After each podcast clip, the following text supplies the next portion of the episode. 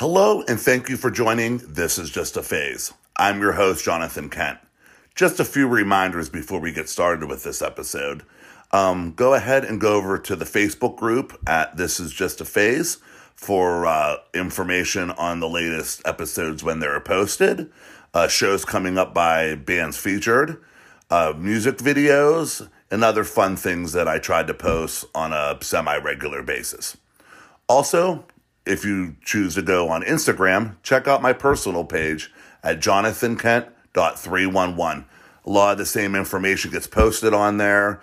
Um, the music videos, show updates, um, new episodes when they get posted, things of that nature. Also, do yourself a favor and check out This Is Just a Compilation, the first release from mine and Mike Rodemoyer's new label. This is just a record label. Um, the compilation has 28 tracks by 28 bands and uh, just $5 with a digital copy and a sticker along with the CD for just $5.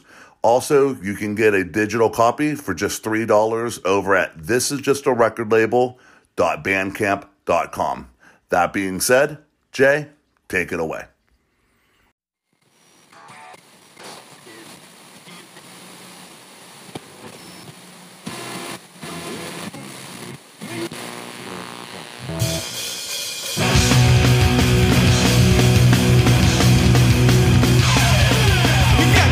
No and you've got no self-esteem. There's a hole inside your head with no feeling to be seen. Let's go. Let's go. Let's go. Every day wake up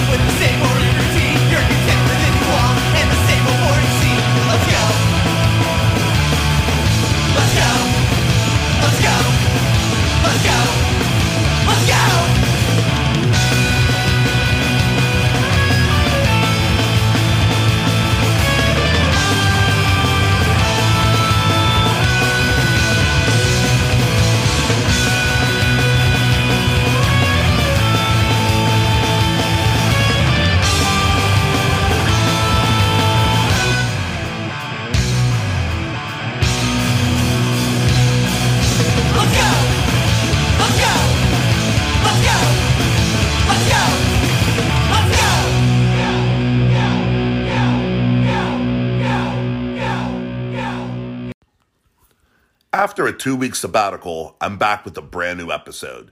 And this time, the conversation takes place with Alex Retro of the Tampa, Florida pop punk band Atomic Treehouse.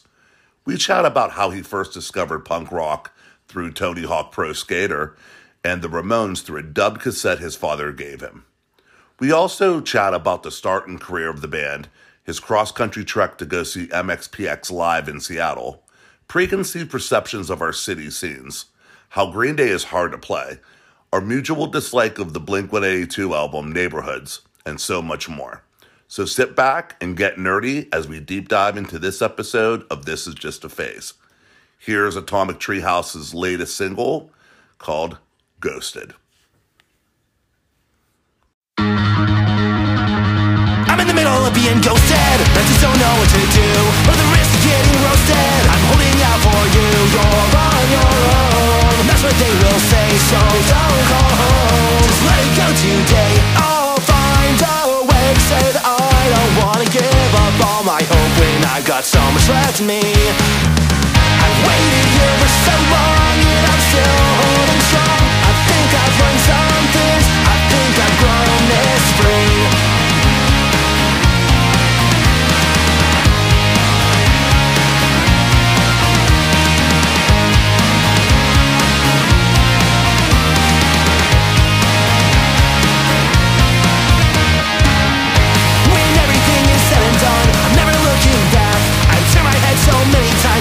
should have snapped, but no regrets, not even a bit. I'm on a quest to learn to deal with it. I'll find a way to say that I don't wanna give up all my hope when I've got so much left in me. I've waited here for so long, and I'm still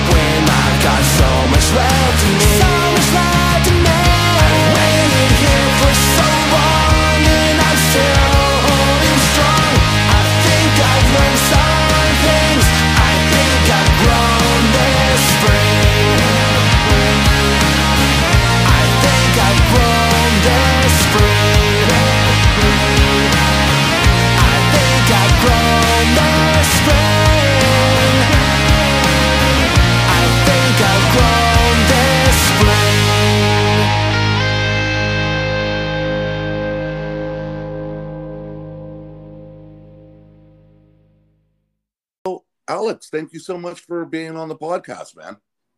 Yeah, thanks for having me. I'm really looking forward to this. Yeah, so am I, man. Like, uh, um, I'm glad uh, we started having correspondence. I've been following your band for a few years now, and um, was super excited that you you were interested in being on.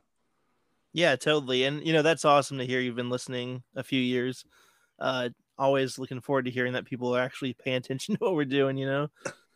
You know what, and it's so it's so nice now with, you know, Facebook and uh the music groups that people put out there um and people share music from you know their areas or you know music that they you know buy and want to share you know label association and all that they they you know constant i'm constantly being exposed to so much like great music and you know your band was one of them you know just i don't even know how i first came across you but i'm i'm pretty sure it was from like one of like the pop punk Facebook groups or something like that. Somebody posted a song of yours, and I'm like, Yeah, "Oh, these wouldn't, guys are rad."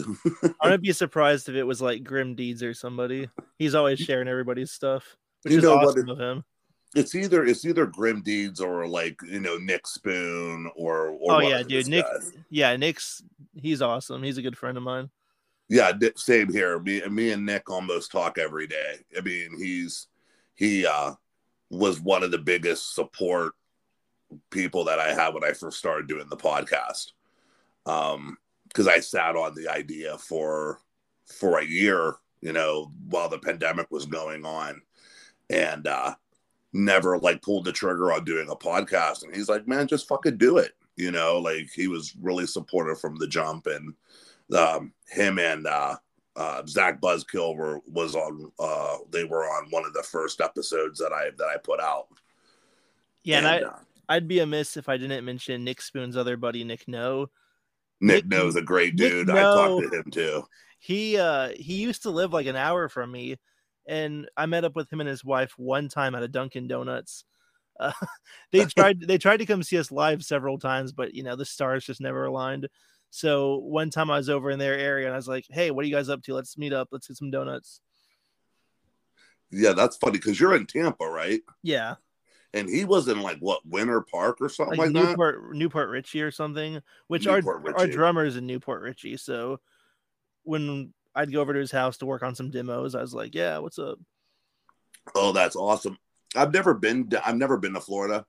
Um, as you know, I'm in. I'm in Pennsylvania, but um, my dad lived um for like four or five years. He lived uh, outside of Clearwater. Okay, yeah, Clearwater's a great area. They got like the pier down there and some good bands out there. Uh if you've heard Twisty Chris and the Put In Packs, No, Uh, no, I have not. that's a band we've played a lot of shows with. Um their lead singer Chris, me and him are good buddies. Hey Chris, I hope you're listening to this. That's good. The one thing I, the one thing I wanted to say to you is is I'm always looking for new bands, especially from you know, or not only looking for bands, but having bands on the podcast from scenes that I don't know much about. And the when it comes to Florida, like I, I had buddy, I had a buddy of mine who's who's uh, originally from like the Bradenton area Okay. and uh, she would constantly talk about you know the scene down there when she moved to Pennsylvania. Uh, shout out to uh, Jed Delinquent, a longtime friend of mine. Um, and she would talk about her scene, you know, talk about the scene down in Florida. But other than that, like I, when I think of Florida, I think of either two things. I think of ska, and I think of like like uh, what is it like like thrash punk. There's like where I am in Tampa, it's a lot of metal bands, especially like thrash metal. And I think I think I read that supposedly thrash metal started in Tampa, but that's debatable. I've heard the same story. I'll, I'll, I'll tell you a real quick story. Um, when I was 19 years old, I, I live about an hour north of Pittsburgh. And uh, when I was like 19 years old, I actually lived in the city itself and came across a lot of interesting characters. Well, I met this dude who squatted at a house. Uh, there's an area of Pittsburgh called uh, it's the South Side, but it's called East Carson, and uh, he was living in one of like the abandoned houses on the street. And I came across him, and me and him were like talked at a show or something like that. And he's like, "Oh man, I love being in Penn- I love being in Pittsburgh because like your your guys' scene's so influential." And I'm like, "What the fuck are you talking about?" And he goes, "Oh man, fucking crust punk! Like, this is the scene for crust punk." And I'm like, "What the fuck are you talking about?" Because I went to shows since I was 15 years old, you know. And he's like, "Oh yeah, man, Aus-Rotten and blah blah blah." And I'm like, "Yeah, that's just a local band, like not a big deal." He's like, "No, dude, like people like I'm from Florida and like everybody talks about like the Pittsburgh scene, blah blah blah." I'm like, he's like, "Oh yeah, we got like a thrash scene, but it's okay." And I'm like, "It's thrash, dude. we're comparing apples and oranges, man." Yeah, I don't even I don't really know much about it. I can't I can't really don't, neither in. do I. Neither do I. And and and I just thought it was kind of funny because the the kid was from I can't remember if he was from Tampa or if he was from around that area somewhere. But I just remember I, uh, that that like I think I ended up hanging out at the squat like the one night or whatever. But like just hanging out with that kid. That's just that's that, that's always like my impression. That was like my first outsider perspective from somebody that didn't like like that knew of the Pittsburgh scene that I didn't quite understand and same thing like I kind of understood where the where he came from but not quite kind of a thing. So I just thought that was a funny story but um yeah when it comes to Florida I I, I think of ska too.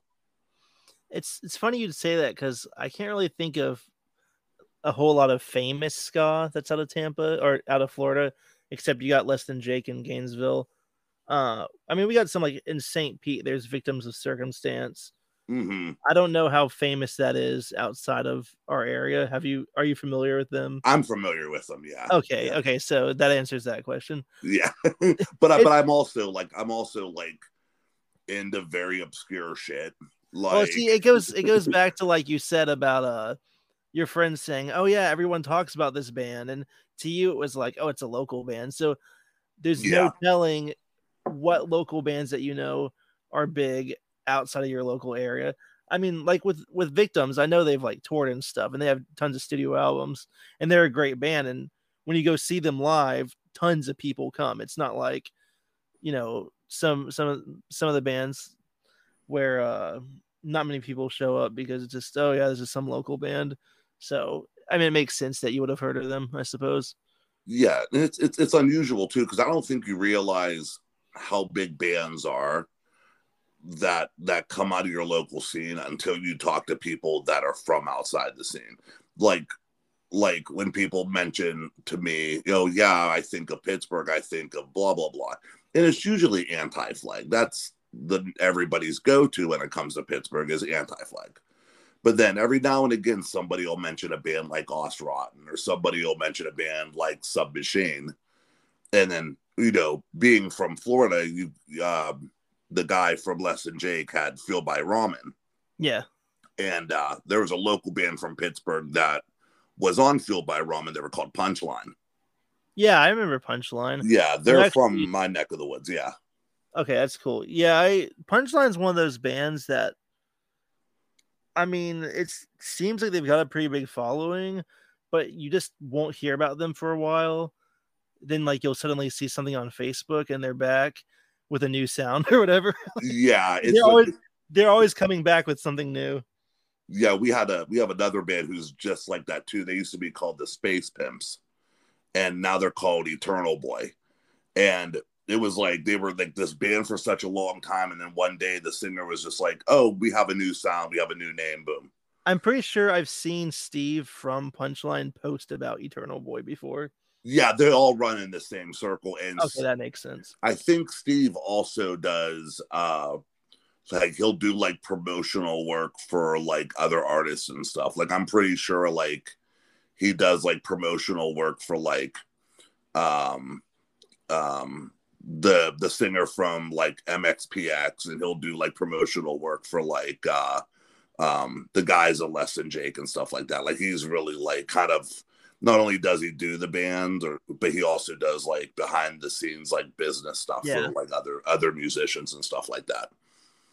Yeah, it's pretty cool. It's it's nice to see like successful people come out of like a city that, you know, I don't know if Tampa falls under that same thing as Pittsburgh, where, you know, you're not LA, you're not New York, you're not Chicago, you're just kind of like almost like a second tier city where like when it comes to music, people don't really pay much attention to what's going on there.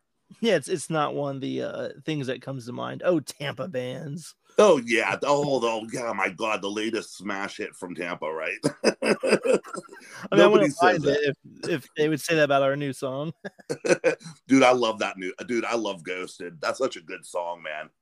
Thanks. Like we were we were really excited about that song. Um, our drummer Eric, he's a huge metalhead, hmm and so he's always wanting to like you know do some double bass or whatever. And when when we first started out, I was kind of trying to be more like, oh well, you know, we're like kind of Ramonesy, Weezery mix. Uh, we're not going to do all that stuff. I'm so glad you said Weezer because I was listening to uh Still Got Zelda, Oh, and yeah. there was that keyboard part, and I went, "Oh my God, that's that, that's such Blue album, dude." That really, that song was very like Reggie and the Full Effect inspired. dude, I love Reggie and the Full Effect, man.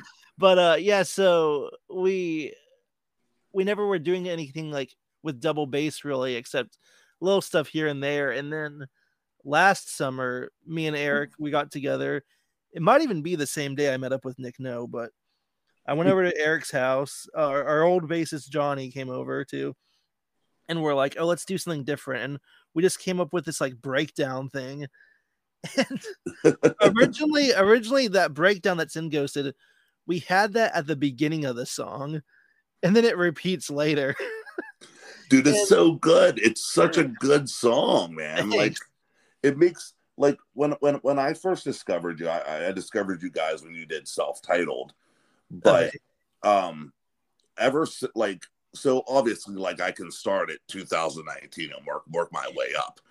But it's like every now and again you'll drop like a single you know obviously with the whole with the whole circumstance with the pandemic that you guys weren't able to really go out there and and promote your music but it each time you guys were releasing something there was attention being drawn to it. Yeah. And it was it was really cool. It was really cool that you guys were still able to get your music across you know Yeah. during such a fucked up time really. For th- that time period is kind of weird because right before like the lockdown began back before things got crazy and we were all like oh this is real this is serious. Hmm uh preston our other guitarist he because he plays bass in another band called the easy button. I don't know if you've listened to them. I, I've, I've heard Um, the name i've heard the name. yeah they're they're friends of ours. We've done so many shows with them. Um he was playing bass in the easy button he still is and he randomly facebook messaged me one day and he was like hey do you need another guitarist? And i was like is the guitarist you so then we're like oh yeah let's get together and practice and try being a four piece. And then we wanted to like announce that he was in the band but then the lockdown happened and he was like oh let's wait till we actually have a show or something. And uh it ended up being this weird thing where we were working on music with him and we just were like dying to announce we're a four piece now. And so finally we put out i think we just did some weird remix of uh when i see you today. And uh we added in like a rap part and had him add some guitar stuff. Yeah. We, we call it the summer remix or the summer remix. Yeah that's Yeah. right yeah. Uh but that was like his debut was that remix. That's great. No. One, two, three, four.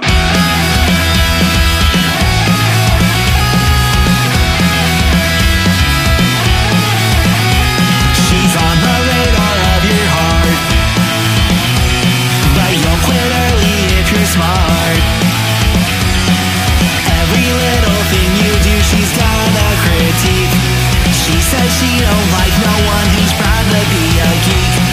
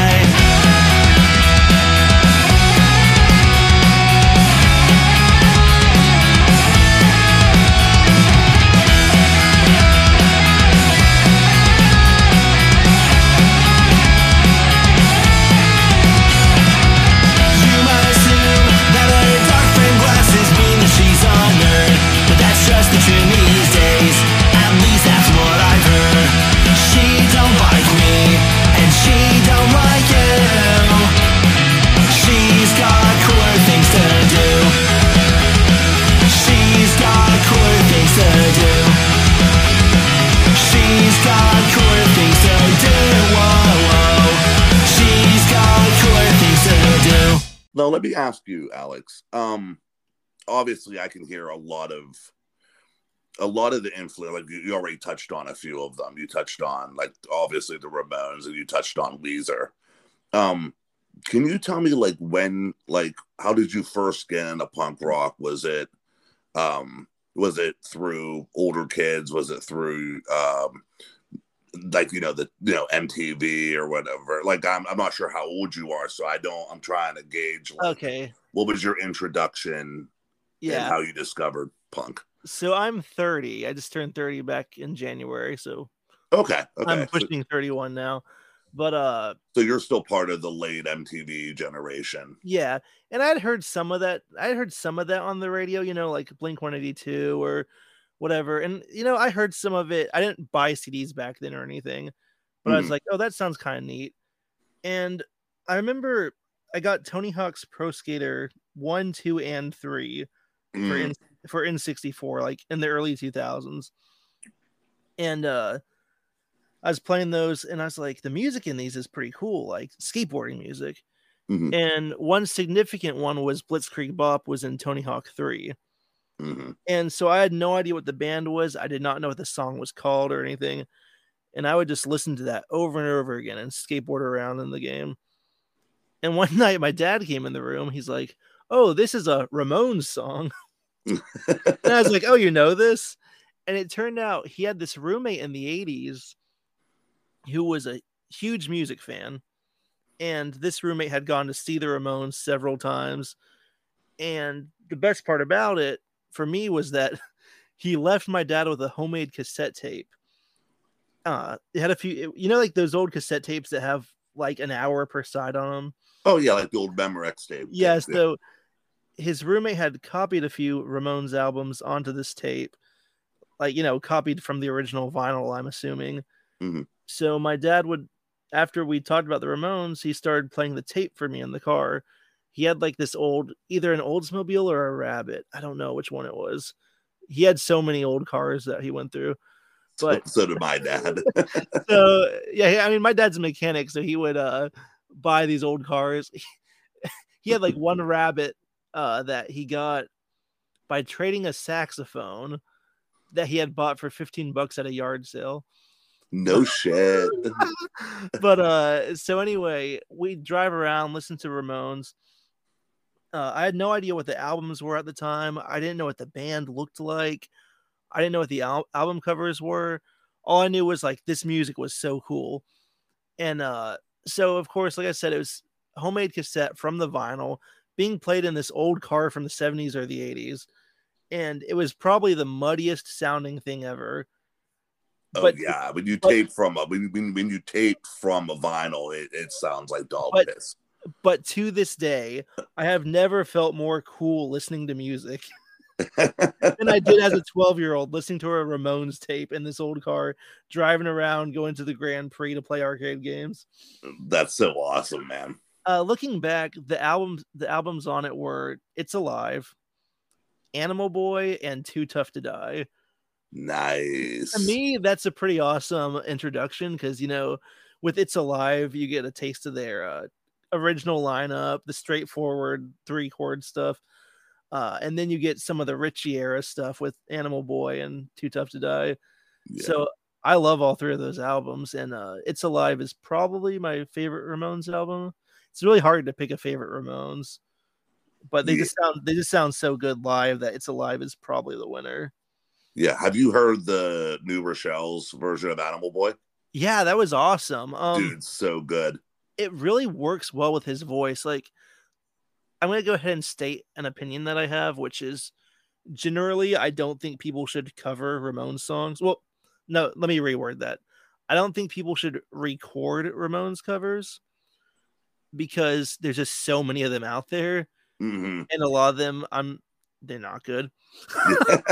I mean, and the thing about the Ramones was like it was so simple, but it was played in such a precise way that made it sound so good, and it's hard to emulate that. a lot of people have told me that like um i talked to cliffy and chris from the huntingtons and when i was talking to them uh because they had just did um a reissue of an old album called Back to Ramon to Ramon. Yeah, back to Ramonia. Yeah. And when we were talking, Cliffy said that they they wanted to do the album justice. They they they wanted to play it. They wanted to study the craft to learn how to play it. You know, to make it precise, to make it like we're we're we're covering the exact album. It was like very much that was like Cliffy was like obsessed with that. Yeah. And he he said the hardest thing to match was the little things Johnny did with the guitar. Yeah, that makes total sense. Just the the slightest, the ting, the the the slide, the the way the pick hit the guitar, like it, he, he he, like studied it, like every minute detail, like he wanted to put into when they re-recorded it. Like he just he wanted it to be perfect. Yeah.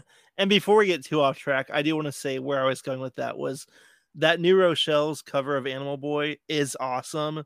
Yeah, And as somebody who loves Animal Boy, New Rochelle's did a great job with that. So that to me, to compliment a Ramones cover album means a lot because most Ramones covers, I click them, get 15 seconds in, and then like swipe up. well, if I think it's I think it's fun for bands to play Ramones songs live because it I guess it doesn't matter as much live. Like it just sounds loud and it's fun. yeah, But as far as recording them, I feel like a lot of the times it's pretty much pointless. have you ever heard the old Clearview comps? The Yeah, Clearview like, Records comps. I, I have the beat is on the Brat one. I actually found that um at a comic book store last year for a dollar. oh, nice. And I'm pretty sure that sells for like 50 or 100 bucks on eBay. Uh somebody just had it. The best thing about that is that it has the Formula 27 EP on the end. Yeah, yeah, yeah. Because I have the original. I have the the Screeching Weasel cover of the first album, and I'm trying to remember. I think I have. I think I have the Queers Rocket to Russia. Yeah. I think are the two that I have, but I have obviously have listened to to all of them. And the thing that I liked about the New Rochelle cover, the, the uh, New Rochelle version of Animal Boy, It picks up it- where they left off. it, it picks up where they left off, but it's better. yeah, I mean it sounds more modern and more Mhm. clean. Yeah, shout out to uh shout out to my boy Nate from Hey Pizza in the Dummy Room for putting that out. That What's was the um is Ray J the singer for New Rochelle's? I believe so. I, I mix them all up. I think he's Ray J. I like his voice a lot. He sounds really cool singing those Animal Boy songs. Yeah, it's it's it's hard to differentiate between the young Rochelles and the new Rochelles. I know there's minute details like member wise, but Well, now you now you got Pep Talk too, and you got the Ricky Rochelle solo stuff.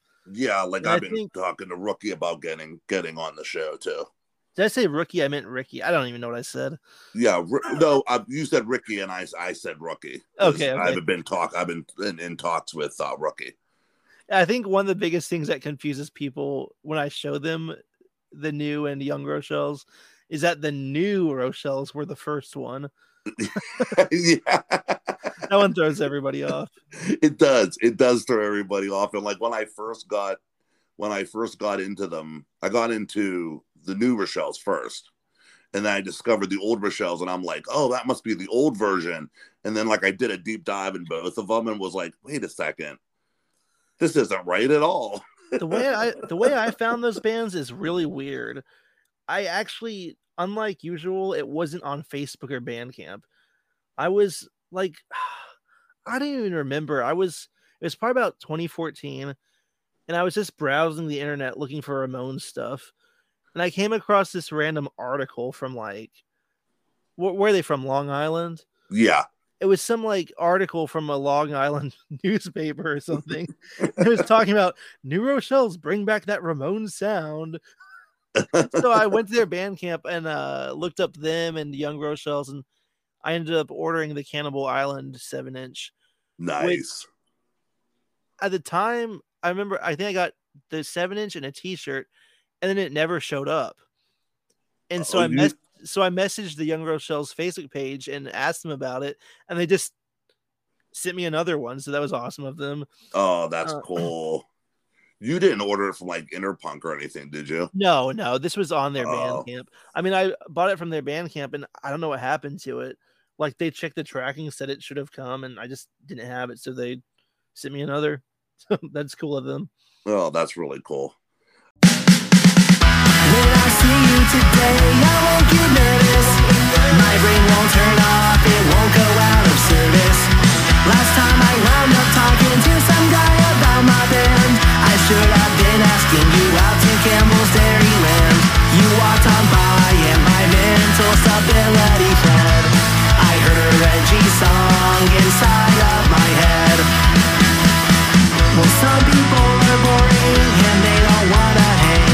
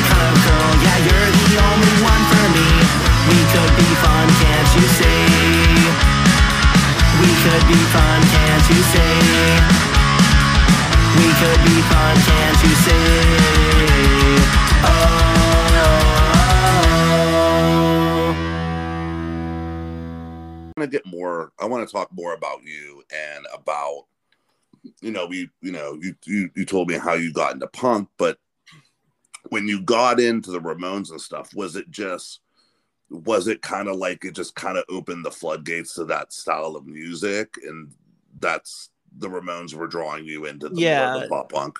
Definitely, Ramones would have, like you said, opened the floodgate. But like I said, I was playing those Tony Hawk games, and they had so much good music in them. I remember I went to at this point. I don't think I even knew it was called punk rock. I just called it skateboarding music. Mhm. That was the uh, same for me too. Before like Green Day exploded, it was just fast rock and roll to me. Yeah. So I remember going to it was probably about 2003. It was Christmas time. And my brother and I were both walking around Target trying to decide what to buy each other for Christmas. like we always did that. We weren't really supposed to do that because we are supposed to surprise each other, but we'd like be like, "Hey, buy me this." Uh, and I saw some Warped Tour 2003 CD, and I was like, "Okay, Vans, that's a skateboarding shoe company." so I looked at, I looked at the track listing and saw a couple band names I recognized, and I think it was like it's two discs with 26 songs per disc, and it was yeah, seven, was those seven bucks or yeah, those so I told my brother, insane. give give me this CD. So he gave it to me, and sure enough, I actually unwrapped it Christmas Eve and went straight to my room to play Tony Hawk and listen to the CD. and I mean, from there I found Lagwagon, The Bouncing Souls, Less Than Jake. So many bands were on that compilation. that's that's really cool. Like I I I, I like that because but but um, obviously you're I, I just turned forty, so you're you're ten years behind me, so or ten years younger than me, I should say. So it was nice that 2003 you were still able to find music in those avenues because that's how we had found bands too. You know, we we you know my age bracket got into music the same way. It was not not so much video games, but skateboarding videos and snowboarding videos and we got into comps and once we started discovering bands and what record labels we they were on we we started finding these compilations and that's how we got into more and more bands Yeah. And so I got that CD and I would listen to it and do my algebra homework all the time. And and I don't think I even had a Ramones CD at this point. I think I still just had the cassette tape. And my sister got Road to Ruin for her birthday. nice and there's actually there's actually a thing that I feel pretty bad about where she unwrapped it, the whole family was at the table, and I picked it up and I was like, "Does it have crummy stuff on it?" Which is like the most random song somebody could ask about. And sure enough, you know that's not on that album. yeah And then I was like, "Oh," and just put the CD down. My, my dad was like, "Alex, we paid a lot of money for that." Which, in hindsight, now it's such a weird way to react to something. Does it have crummy stuff on it? and that's uh, Road to Ruin's a great album, but so yeah, That she got funny. that, and then and then I think she also got Leave Home and uh Rocket to Russia at some point. My brother got the self-titled, and at this point, I still had no CDs except the tape, and so I was like, I asked for the one with Bonzo goes to Bitburg on it, and, oh yeah that's a and then I got. Ramones Mania for Christmas. well that's cool that you and your siblings were all into into the ramones Yeah, my sister even had a Ramones poster on her door at one point, oh, Which- no shit that's cool which is That's really cool. weird now because I mean I'm the only punk rocker in the family, yeah and they're they're, Me they're not as, too. they're not as into they're not as into Ramones anymore as I am. Uh, I'm I'm just the one who went down that path of playing guitar and trying to be a Ramone. that's like me too. Like my like i'm the only one in my my family like even like my cousin my cousins and stuff like that. None of like my family listened to like punk rock. And it's because i discovered it you know from the old from older kids and stuff like that like but like once i got into it my dad just like your dad was like oh yeah blah blah blah. And my dad like knew who like the ramones were and knew who like black flag was and stuff like that and i'm like random because my dad's like this the big trucker guy you know what i mean like the last thing you think you'd like rock out to like black flag and shit Yeah, and I feel like with Ramones especially, you'd be surprised with how many people at least know who they are, even if they don't like them or listen to them. It's surprising how often people at least have a general idea of what Ramones are. Um, I have another funny memory. I remember going to Hot Topic to buy my first Ramones T-shirt.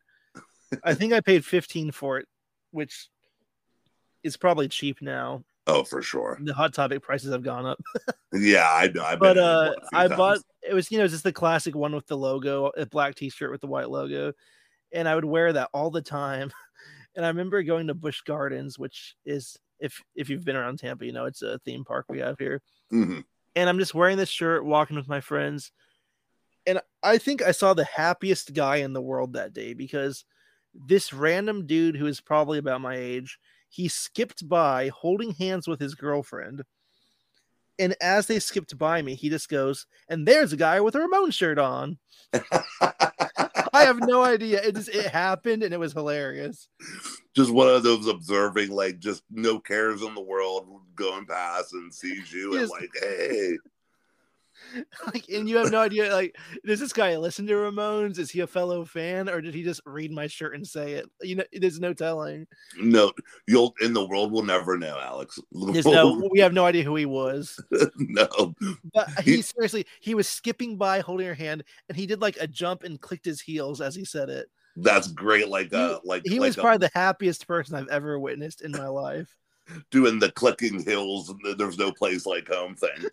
He's like i'm with my girlfriend and this is hanging out on a night like this. I'm gonna give her a great big kiss. Uh, there you go.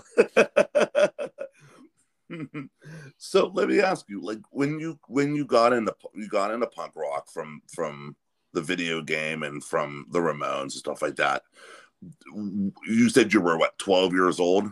I think so. I it could have been 13 it could have been 2004 but I like to say 2003 because it sounds a little bit cooler to be at least a year earlier.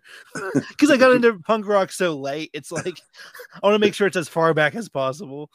Yeah, that's like I tell everybody I got I really got into punk rock in '94 because the whole Green Day, the whole you know the whole punk explosion. But honestly, I was listening to what I would figure out was punk earlier than that. Like I had discovered the Sex Pistols, Yeah.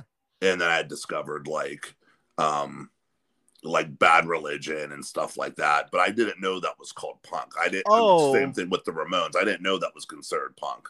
I remember about that same time uh that I was getting into Ramones. School of Rock came out with Jack Black. oh yeah. and my dad rented that. You remember when you used to do like uh the Walmart.com DVD rentals, Oh yeah, I remember that. and you'd order them and then mail them back and get another. Mhm. That's how the original Netflix was too. yeah. And my my dad one Friday night, oh, I got this movie for us to watch, and it was School of Rock, and I had no idea what we were about to watch, but that movie probably warped me and turned me into a punk rocker, just as much as the Ramones tape did.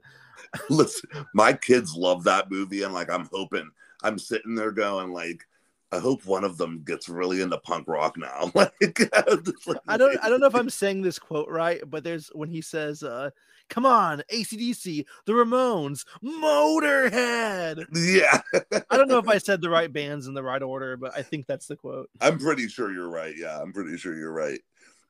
In fact, this is embarrassing. I mentioned that I had no idea what the Ramones looked like when I listened to that tape.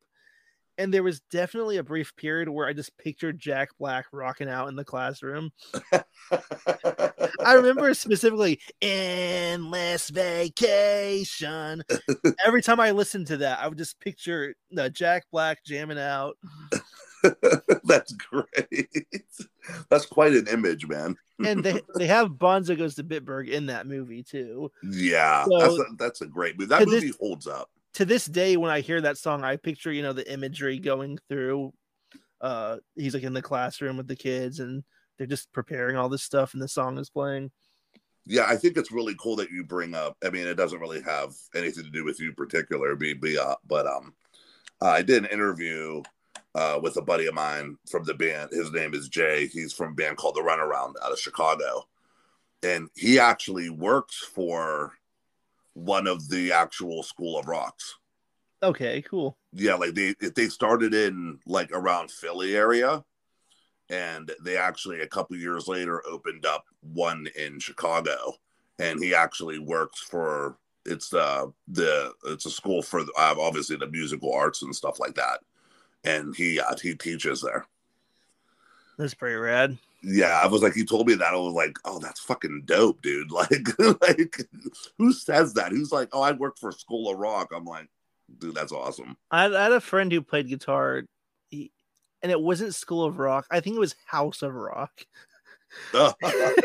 and you know they had this teacher and they would every so often go to sam ash and play a show you know all cover stuff that they'd learned but there was one that was at there's one show they did at some community center and at the end of it their teacher i think his name was paul he just comes out so we're gonna have a classic rock band from tampa come out. Everybody give it up for the outlaws. And then the outlaws came out and played a show for 20 teenage kids who had no idea who they were. And looking back on that now i'm like that's weird. That actually happened and i was there. That's awesome. like, what a random thing, man. Like, that's super cool. now if only that would happen like the ramones would come back and play a show somehow oh man, that's the thing that gets me. I I had an opportunity to go see them. It must it would have, it would have been their last year playing, so like '96. oh you don't want to see that Dude, dude, I wanted to, dude, I, I, dude, I, I begged my mom to let me go to the show. Uh, they were coming. I think they were coming to Pittsburgh and Cleveland, and I, I grew up in a town like right in between the both the two cities, and I was like, "Mom, can I go see the Ramones?" Blah blah blah. She goes, "No, they'll be no, you're too young. They'll they'll be around later on." oh oh Yeah, it's like that Dane Cook thing where they talk about Bennigan's and like he keeps well, I don't know if you listen to Dane Cook or not, I mean, I'm not But gonna lie. I tried to listen to that "We're Out of Here" album, which is like their last show, and at that point, they were just playing the song so fast, and you could tell they didn't want to be doing it anymore. Yeah, like, they're just trying to get through the set as quick as possible. yeah. But like my mom hit me with the with the, the like like I said the Dane the Dane Cook reference. Yeah, they'll be around later. Yeah, yeah, he'll be around later. It was like, oh, where's where, where the fuck Ramones at now, mom? I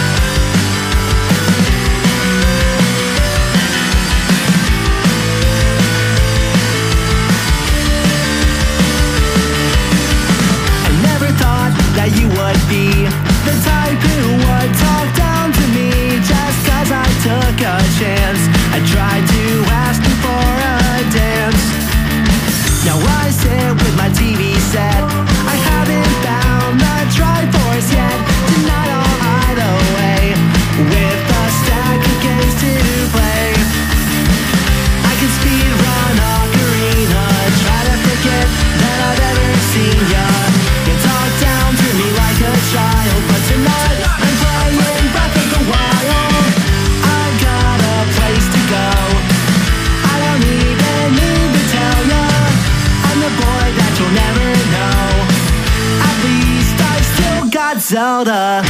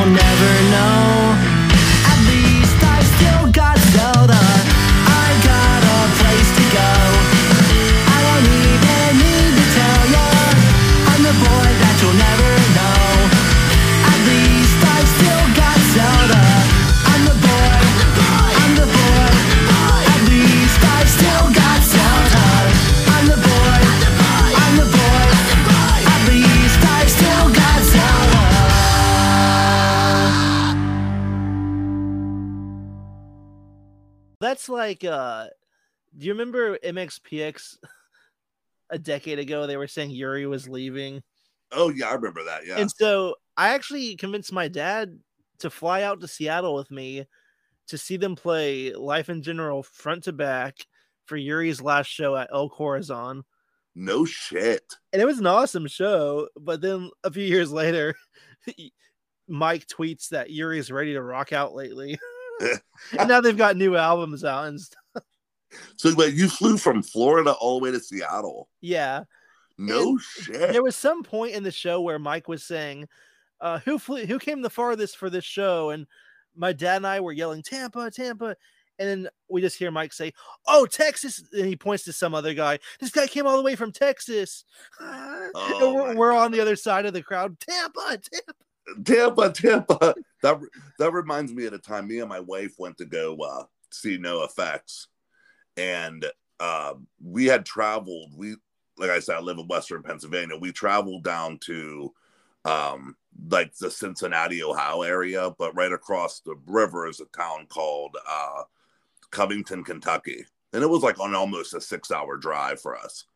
And we thought, oh my god, we drove so far to come see NOFX. Like we're dedicated fans because NOFX is one of my favorite bands, and and so we go to the show and we're like, oh, we feel so pumped up. And this guy near us, he's like, how far did you guys come?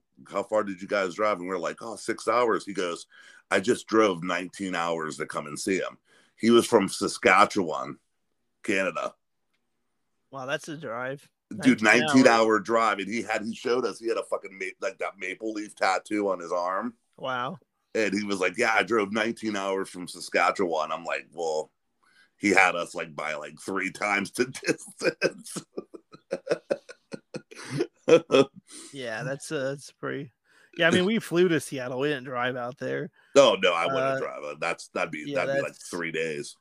but it was worth it. It was such a good show. Like, I mean, they played Life in General front to back, and uh, I feel like they've had MXPX has had such a resurgence in recent years. hmm the crowd wasn't as big at that show as it would be now because uh johnny and i are you know our bassist who just Mm. left we went to see them at trees in dallas in 2017 and that was definitely a way bigger crowd than when i saw them in 20, 2011 Yeah, they had that weird thing. MXPX had that weird thing where like after they left like SideOneDummy, they just a lot of like maybe it was like after the Panic album, yeah people just weren't really into but that was also around the same time like kind of like the emo scene was really blowing up yeah and see panic was like their emo album and i love that album that's a good album Mhm, that, it is that, that album came out when I was a new fan.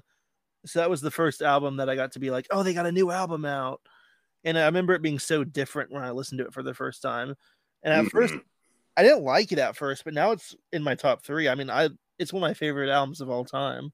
you know what i feel the same way about self-titled blink 182 Oh yeah, i hated that album when it came out and like i don't care i'm at the age where i don't give a shit like i'll own my shit i used to like oh i'll listen to i'll listen to blink 182 but like I'll own the shit now. Like same thing with like shit like Fall Out Boy. Like I'm like, yeah, I, I actually like that album, you know. but uh, but yeah, when I first heard the Blink 182 self-titled album, I fucking hated it, and now it's like probably my second favorite album by them. I uh, I go back and forth on that one. hmm I just have to be in the right mood for it, I guess. I can recognize what a what an artistic piece of work it is and like how much effort and time went into that, but I have to be in the right mood to actually enjoy it. Yeah, I I, I I- can't I can't just go visit. I can't listen to any of their new stuff. I with Skiba yelling oh, Dude, I tried. I and tried. John Feldmann auto tuning them to death. And if you look in the liner notes of California, John Feldmann is a co-writer on every single track. because because he's not a because Skiba's not a strong songwriter. I mean, Not for that style. Not yeah, for that yeah, style. that makes sense. yeah, not for that style. Like don't don't get me wrong, I love Alkaline Trio. I mean, I love older Alkaline Trio a lot more than newer stuff, but Oh yeah, I haven't even listened to the last three albums. I'm probably never will. not not for any specific reason. I just I feel like that just happens after a while. You just stop following a band. You know what? It's, it's sometimes like like I, I feel like just like anything else like i used to be like when i was younger i used to really be in a, like horror movies. I would always watch the latest horror movies and now i'm at the age i'm at i'm like eh i don't really like or enjoy listening you know watching horror movies as much as i used to. You Yeah. know what i mean? It's that same feeling. It's I've had it definitely happen with bands where I'll be there will be some band I'm really into, and then after a couple of years I stop listening, and then ten years later I go back and re-listen to them, and then end up backtracking and getting all the albums I've missed. yeah Uh, I did that this year with Bouncing Souls and Dropkick Murphys. Both nice both bands I had not followed for about 10 years, but I used to listen to back in, you know, the mid 2000s. yeah So I went back and collected all these Dropkick and Bouncing Souls albums that I'd not bought in the past decade. Okay, these are actually pretty good albums. That's like a, uh, that's like last month. Me and my wife and my sister-in-law and her husband and a couple of our friends. We went to go see uh, Flogging Molly Oh yeah. and Flogging Molly, Violent Femmes, and Me First and the Gimme Gimmes, and a uh, all-girl band from New York called Thick. And I went because I love Violent Femmes, but like I like Flogging Molly, you know, like that they're they're a cool band. But I hadn't listened to Flogging Molly in like probably ten years. yeah. So like before we go to the show, like I'm like I better go through there. Let's study up. That's what we call it. yeah studying up. Like oh my god, Study for the out, like, show. yeah, they put out like four albums in that time frame, and I'm like, oh, I'm really fucking behind. So, but then I saw them live, and they they fucking blew me away, man. Yeah. Yeah, Uh, but um, I want to ask you, you know, so we kind of got into how you got into music. Uh, how did you were were were you did is Atomic Treehouse your first band, or were did you do stuff beforehand? there's been a couple, but they don't. I don't know how much they count. So, let's start with when I started playing music. So during the era when I was, you know, starting off with Ramones, I wanted to just sing. Mhm. I did, I did not care about learning to play an instrument. I didn't. All I wanted to do was write lyrics and sing them. And so I had this notebook, and I'd come up with all these lyrics. And my friend Spencer was playing guitar doing that House of Rock thing I told you about. Okay. And uh, I was like, "Yeah, let's uh, start a band." And he said, "Okay, well, we need a bass guitarist." And I was all, "What's that?" and so then he is like, "Well, you need a bass guitar and a regular guitar." So I went to Target, Super Target, and they used to have a guitar, an acoustic guitar, and a bass guitar on display. And there was a button you'd press, and it would play a sample of it. yeah, I remember saying like that. And Yeah, there was there was some cheapo bass, probably like a hundred bucks or something. they're like the first act or whatever they're called. I don't even I don't even know what brand it was, but so I was eyeing this bass. I'm gonna buy the bass and learn to play the bass. But I ended up buying a BMX bike instead. And uh, fuck that bass. so it still it still never happened. And then a few more years went by, and it was when I was 16. My dad and I were at a yard sale, and there was a guitar. I still have it. It's a brand called Lion. Okay. and they had an electric guitar and the guy wanted i think 40 bucks for it it was the guitar gig bag and a little practice amp and uh and i actually didn't i didn't want to buy it for some reason i just didn't care enough to learn to play the guitar and then my dad convinced me to either my dad convinced me to buy it or he bought it for me i think he bought it for me and so Oh, sure, wow. so sure enough i went home and just played it all afternoon. And by play it, I mean I had no idea what I was doing. Just making fucking noise with it. And, And at some point, I figured out how to read tabs, and I looked up "Welcome to Paradise" by Green Day because I thought, okay, everybody always says Green Day songs are easy to play, so I'll learn Green Day. So I look, I look at the tabs, and I see the power chord formation, and I had no idea what I was looking at. and I was like, I have to play multiple strings at a time. what is that? I was so, I was so confused. I and I had no training. Nobody had taught me anything. I just looked at it and I tried to put my fingers on the guitar the right way. I was like, "What do people mean Green Day is easy? This is hard."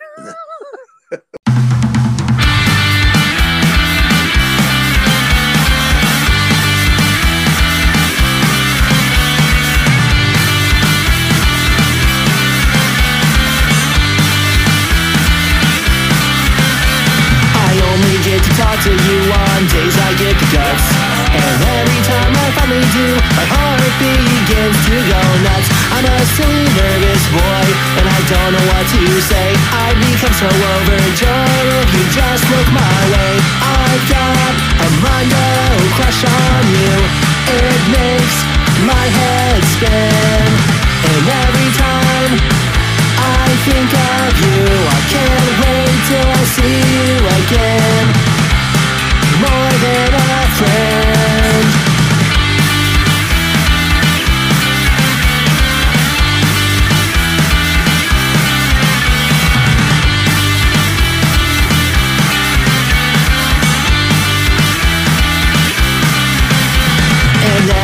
And off, I spend the rest of my day with a super giddy attitude and a dorky smile glued to my face. I wanna ask you on a date.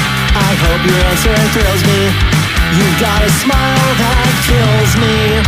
I've got a Mondo crush on you. It makes my head spin, and every time. I think of you. I can't wait till I see you again. More than a friend.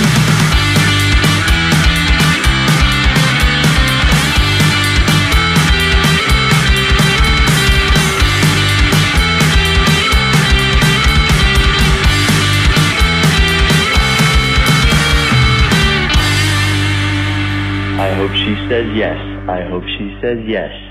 Positive vibes sending your way. That's like when I started playing bass, I was just like, I got asked to be in uh, a band, my, first band. We were called The Runs. And uh, my buddy was like, Well, hey, man, like I had been kind of messing around with guitar a little bit, like playing and like, you know, like drop D and stuff like that, messing around. And he uh, was like, Well, if you know how to do like low end, like, why don't you learn how to play the bass? So he had me like, so I ended up buying a bass and I started learning. And basically, I just basically mimicked what the guitar player was doing. And that's basically how yeah, I just play the root note and call it a day. Yeah, he's like, oh yeah, go on the D, go go go on the go on the E string, three five seven three, and I would follow. That's how I learned how to play, and then eventually I learned how to read tab. Yeah. So I once I got the power chord down, I think the first song I learned to play all the way through was uh, I Don't Want to Go to the Party by the Riverdales. Mhm. And the, the funny thing about it was again, no one was teaching me how to do any of this. And I didn't I didn't know stuff like the Ramones only downstrum, but I just did that naturally because if I tried to alternate pick, I would hit other strings and stuff. So I just keep my wrist down there and just downstrum the the power chord, which you know apparently that's that was the right thing to do. there you go. So I used to just sit in my room with this practice amp playing these three chord pop punk songs, and uh, at some point. I, we kept trying to start bands like me and that friend Spencer I told you about. Mhm. I had all these band names like Lunar Moths, The Immature Four, um, Blue Plaid Shorts. I just came up with all these band names that never existed. We never did these bands. I, I made uh, album covers in MS Paint. I typed up track listings based on songs I'd written. Lyr- and by songs I'd written, I mean lyrics. Yeah, Um, so I used to do weird shit like that too, man. so none of those bands ever actually happened and then uh i think senior year of high school my friend casey he was a pretty good guitarist. So we're we were all oh let's start a band called grimace. You know like the purple dude from mcdonald's? Oh yeah, and uh so he wrote this song called heart o town. It's like heart of town but you know it's like oh apostrophe oh yeah, it's something i saw on a slick shoes album cover that's cool. but so uh we wrote Heart O Town. It was just him playing guitar and me singing. We recorded a demo of it in his bedroom. I was probably 16 or 17. I still have it. Um but of course we never did anything with that band. Mhm. Um and then our friend my friend Eric who's he is our drummer in Atomic Treehouse. We've known each other forever. So he was playing drums. He was a metalhead. I went over to his house one day with my guitar and we tried to write some songs. My main memory is we were crammed into a small bedroom surrounded by Star Wars figures. And he was drumming and he just goes, I was walking down the street.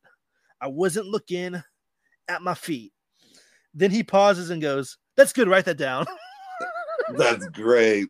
it's like it's so good, you gotta write that down. So that's where the nerdy aspect of the band comes from. We we, we are we've jumped ahead to that portion of the interview. yeah so we me and him would jam we tried to start bands and this this is probably like senior year of high school 2008 2009 that this is going down and we tried to start some bands and it wasn't until summer 2010 we started our first band, which was I Just Sang. Uh, his friend Eric had another friend also named Eric, Eric O'Connor. He played guitar, and this dude was this dude was a heavy metal guitarist. Like he could shred. Mhm. And so then and Spencer played bass. So we recorded the three song demo and uh we were called Aiming for Honesty. That's actually a cool name. Yeah, I remember I remember being pretty proud of that. I, I mean it still is pretty cool. It was like, oh yeah, you know, the songs are real, they're honest, aiming for honesty. Yeah. Um and I drew some t-shirt designs, but we never played a show. We just had the demo. We had a MySpace page and uh it didn't work out. Um a few more years went by and it was uh in 2014 we did the misophones which is Okay. basically an early incarnation of atomic treehouse it me eric and johnny were all in it except johnny did not play bass he played guitar and his brother jeremy played bass So say that's where Johnny's stage name comes from. Then Yeah, Johnny most of that Mistletoe. band. Okay. yeah I and got that you. well the funny thing about that was i was already alex retro because i was doing the solo acoustic thing i've been doing that since 2011 so Okay. I, so i wasn't gonna like change to alex Misophone, and johnny kept joking about oh we all have to be Misophone. so it became a running joke to call just him johnny Misophone. nobody else was Misophone. but uh That's funny. So- now, now I understand where that name comes from. we Okay, didn't cool. we didn't ever play any shows except we played a battle of the bands and i'm sure we were terrible but we won for some reason Really? That's awesome. we were just like playing these ramones chord songs with a little bit of ska influence and the other bands were shredding these 80s covers you know i guess we were the only band with original stuff i don't know if that was why we won but they said we had an original unique sound That's awesome. Like, you'll take it, right?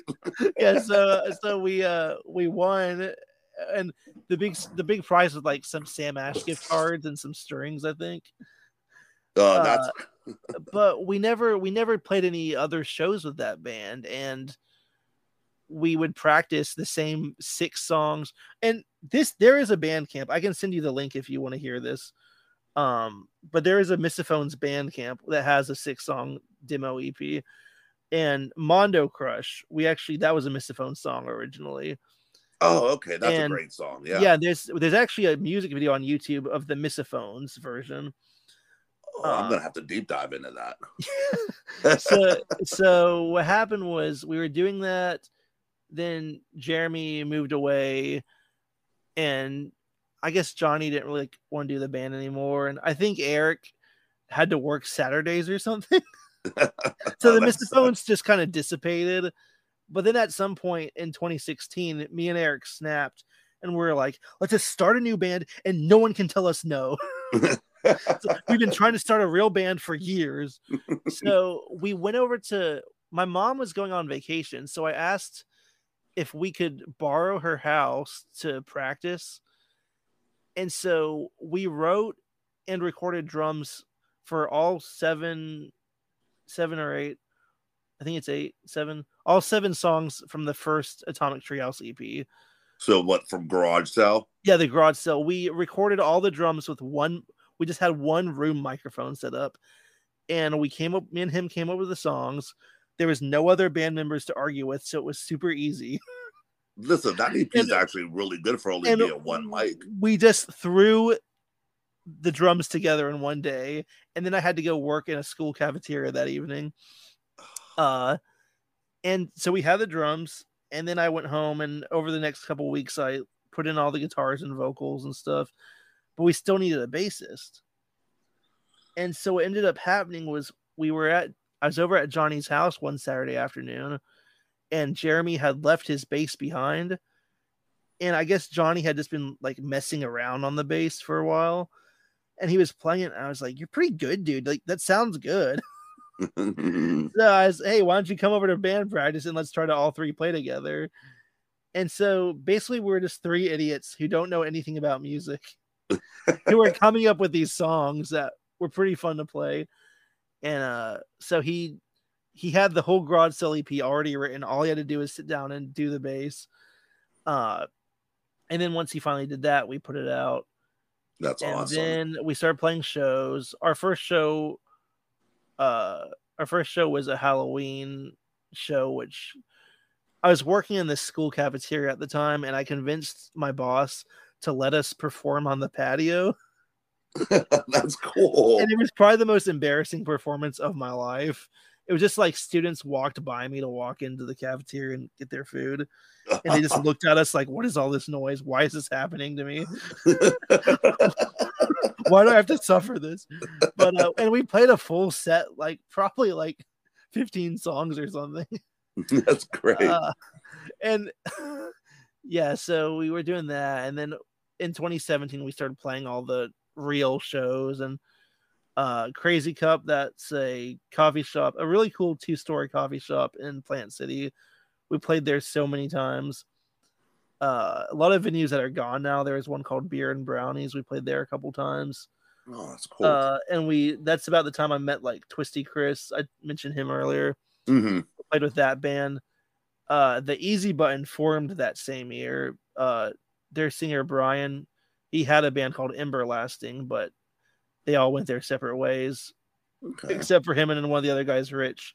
So they started doing the Easy Button, and uh, so we've played a lot of shows with them. And so yeah, that was basically that's the story of how it all started. That's really awesome. And the thing like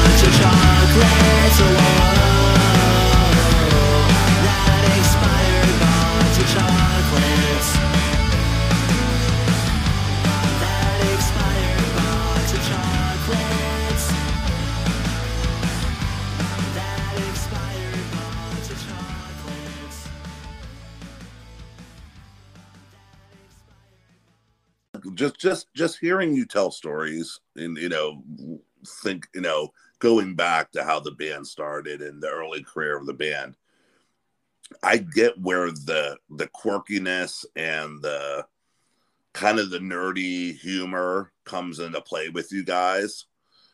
Like it feels like it's it's not it's not a character.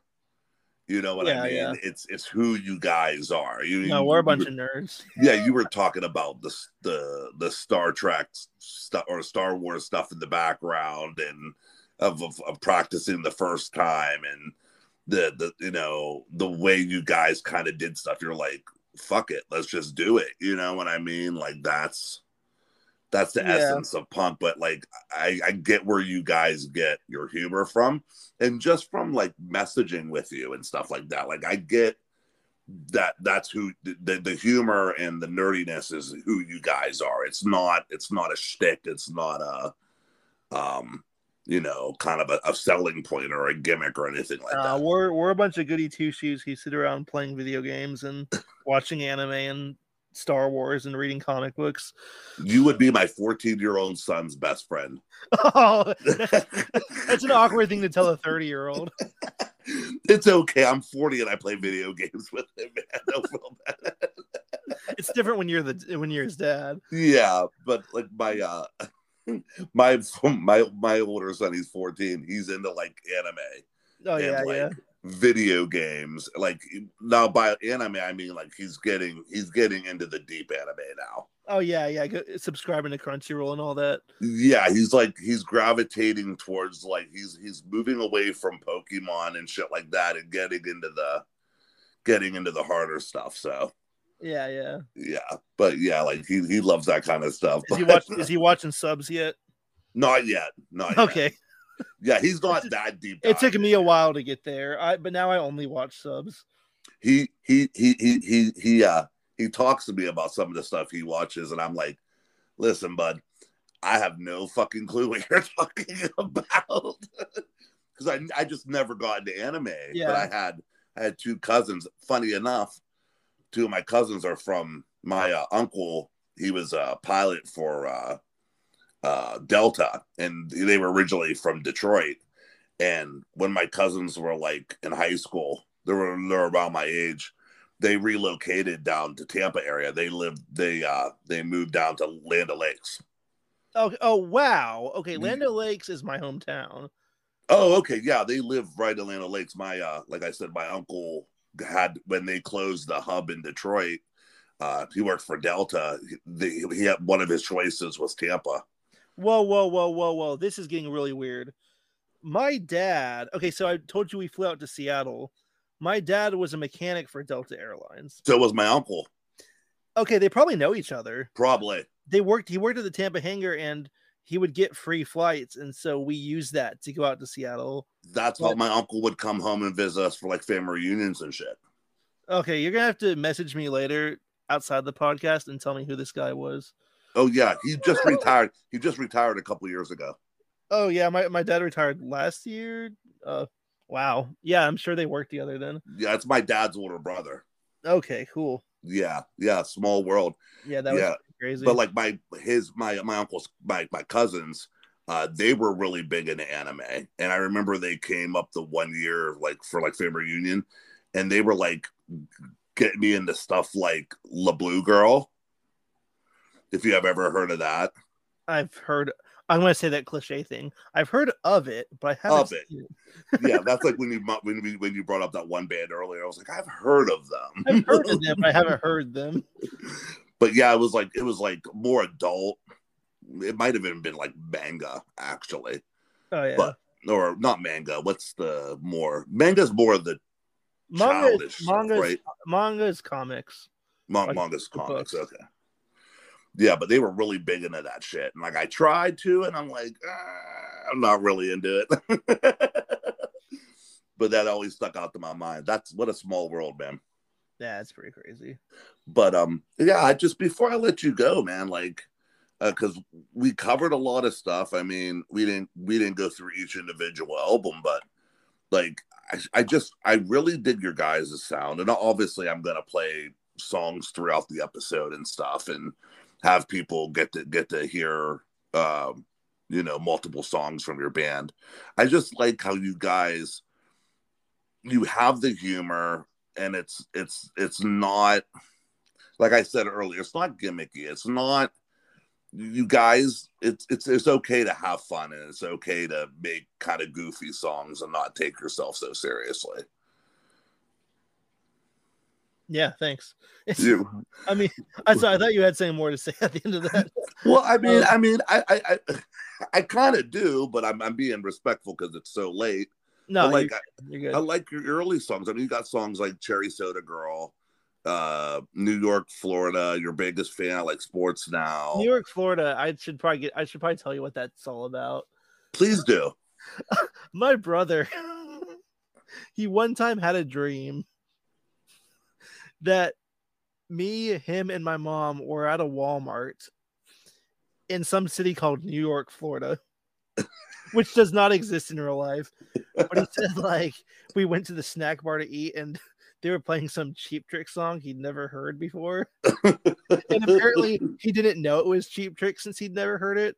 And in the dream, I said to him, Jesse, cheap trick. but apparently the song went dun dun dun dun dun dun dun dun dun dun dun dun oh, oh, so I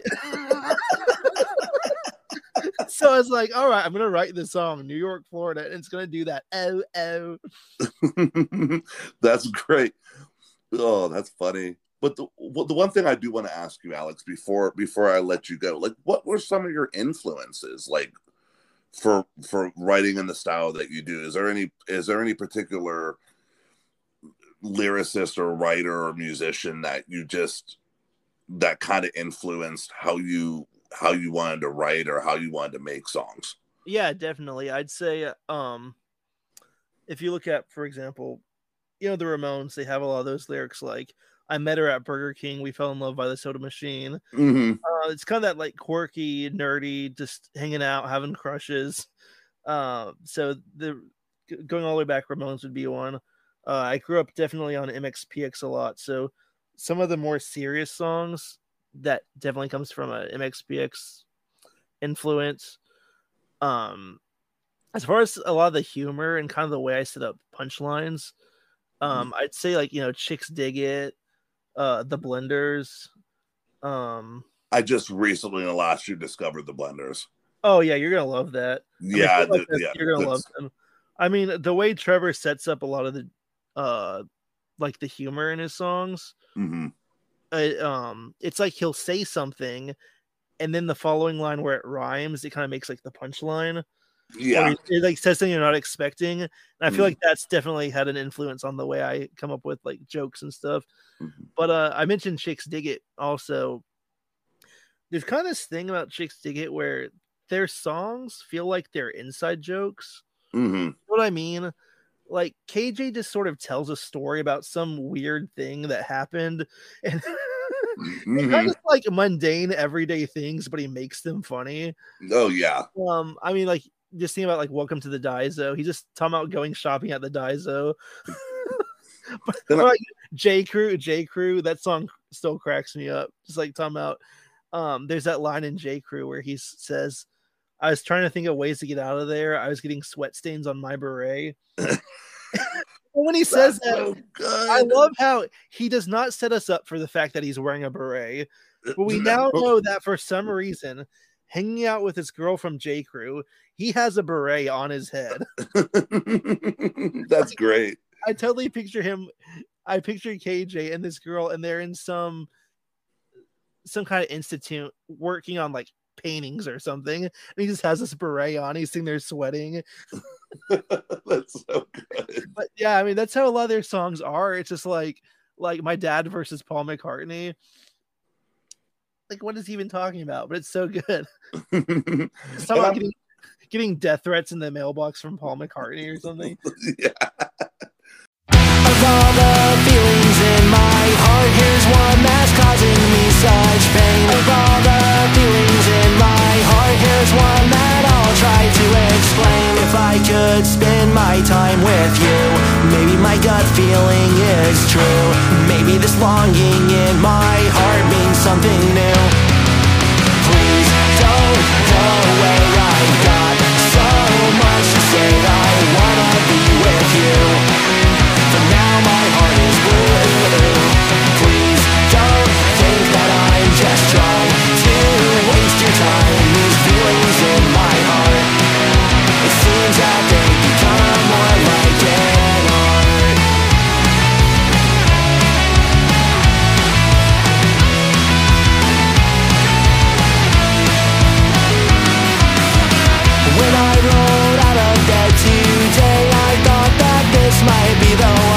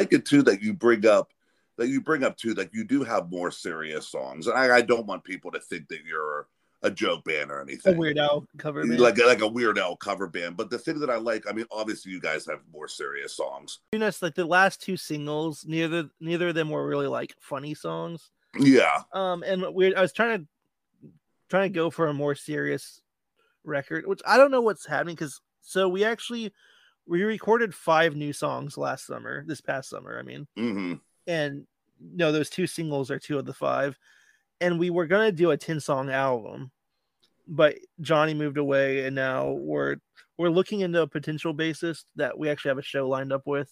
okay. Hi, Jeff. Um, but so I don't know if we're gonna finish the album with a new bassist or if we're gonna do an EP with the five songs or if we're just gonna make them all singles. I really we haven't decided yet. So, but we work. I was working on like a more serious album, you know, show a different side of us. And uh, but one thing, I mean, you'll notice like Ghosted. It's not really like a funny song or anything, but the music video is funny. Yeah, yeah, for sure. and that's the thing is i feel like with people like videos it makes them pay more attention and especially if it's funny they're more likely to sit there and watch it i mean you watch that video and there's a part where i'm getting go- golf balls thrown at me and i'm punching the floor and I think what it is is like I said, like I don't I don't necessarily think of you guys as a joke band. I mean, there's definitely serious songs in there. I just I think what it is is I think I, I it, it- not too many bands like like like we talk about Blink Way too. We talked about them earlier. i was gonna say i remember reading like an amazon.com review for a blink album years ago and somebody said i think this sums up blink pretty well the only time they get serious is when it's about a girl Yeah. and you know what? I think that's what I meant earlier when I kind of stumbled over things a little bit. Is that I think that, like, not that you guys sound like Blink 182 or that you guys are emulating Blink 182, but I definitely kind of feel like that when you guys do do serious songs, is like, it makes those funnier songs seem even more funnier. I,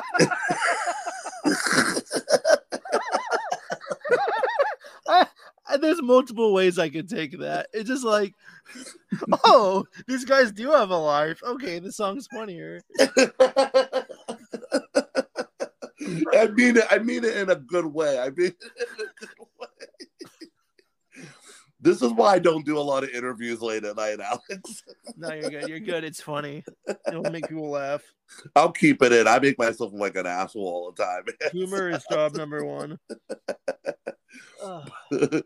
But listen, man, I, I, I wanted, I just, I want you to know, like, I'm very happy that you agreed to come on the show and that you had interest in coming on the show, man. I, I, I really appreciate that a lot. yeah, this was fun. Thanks for having me.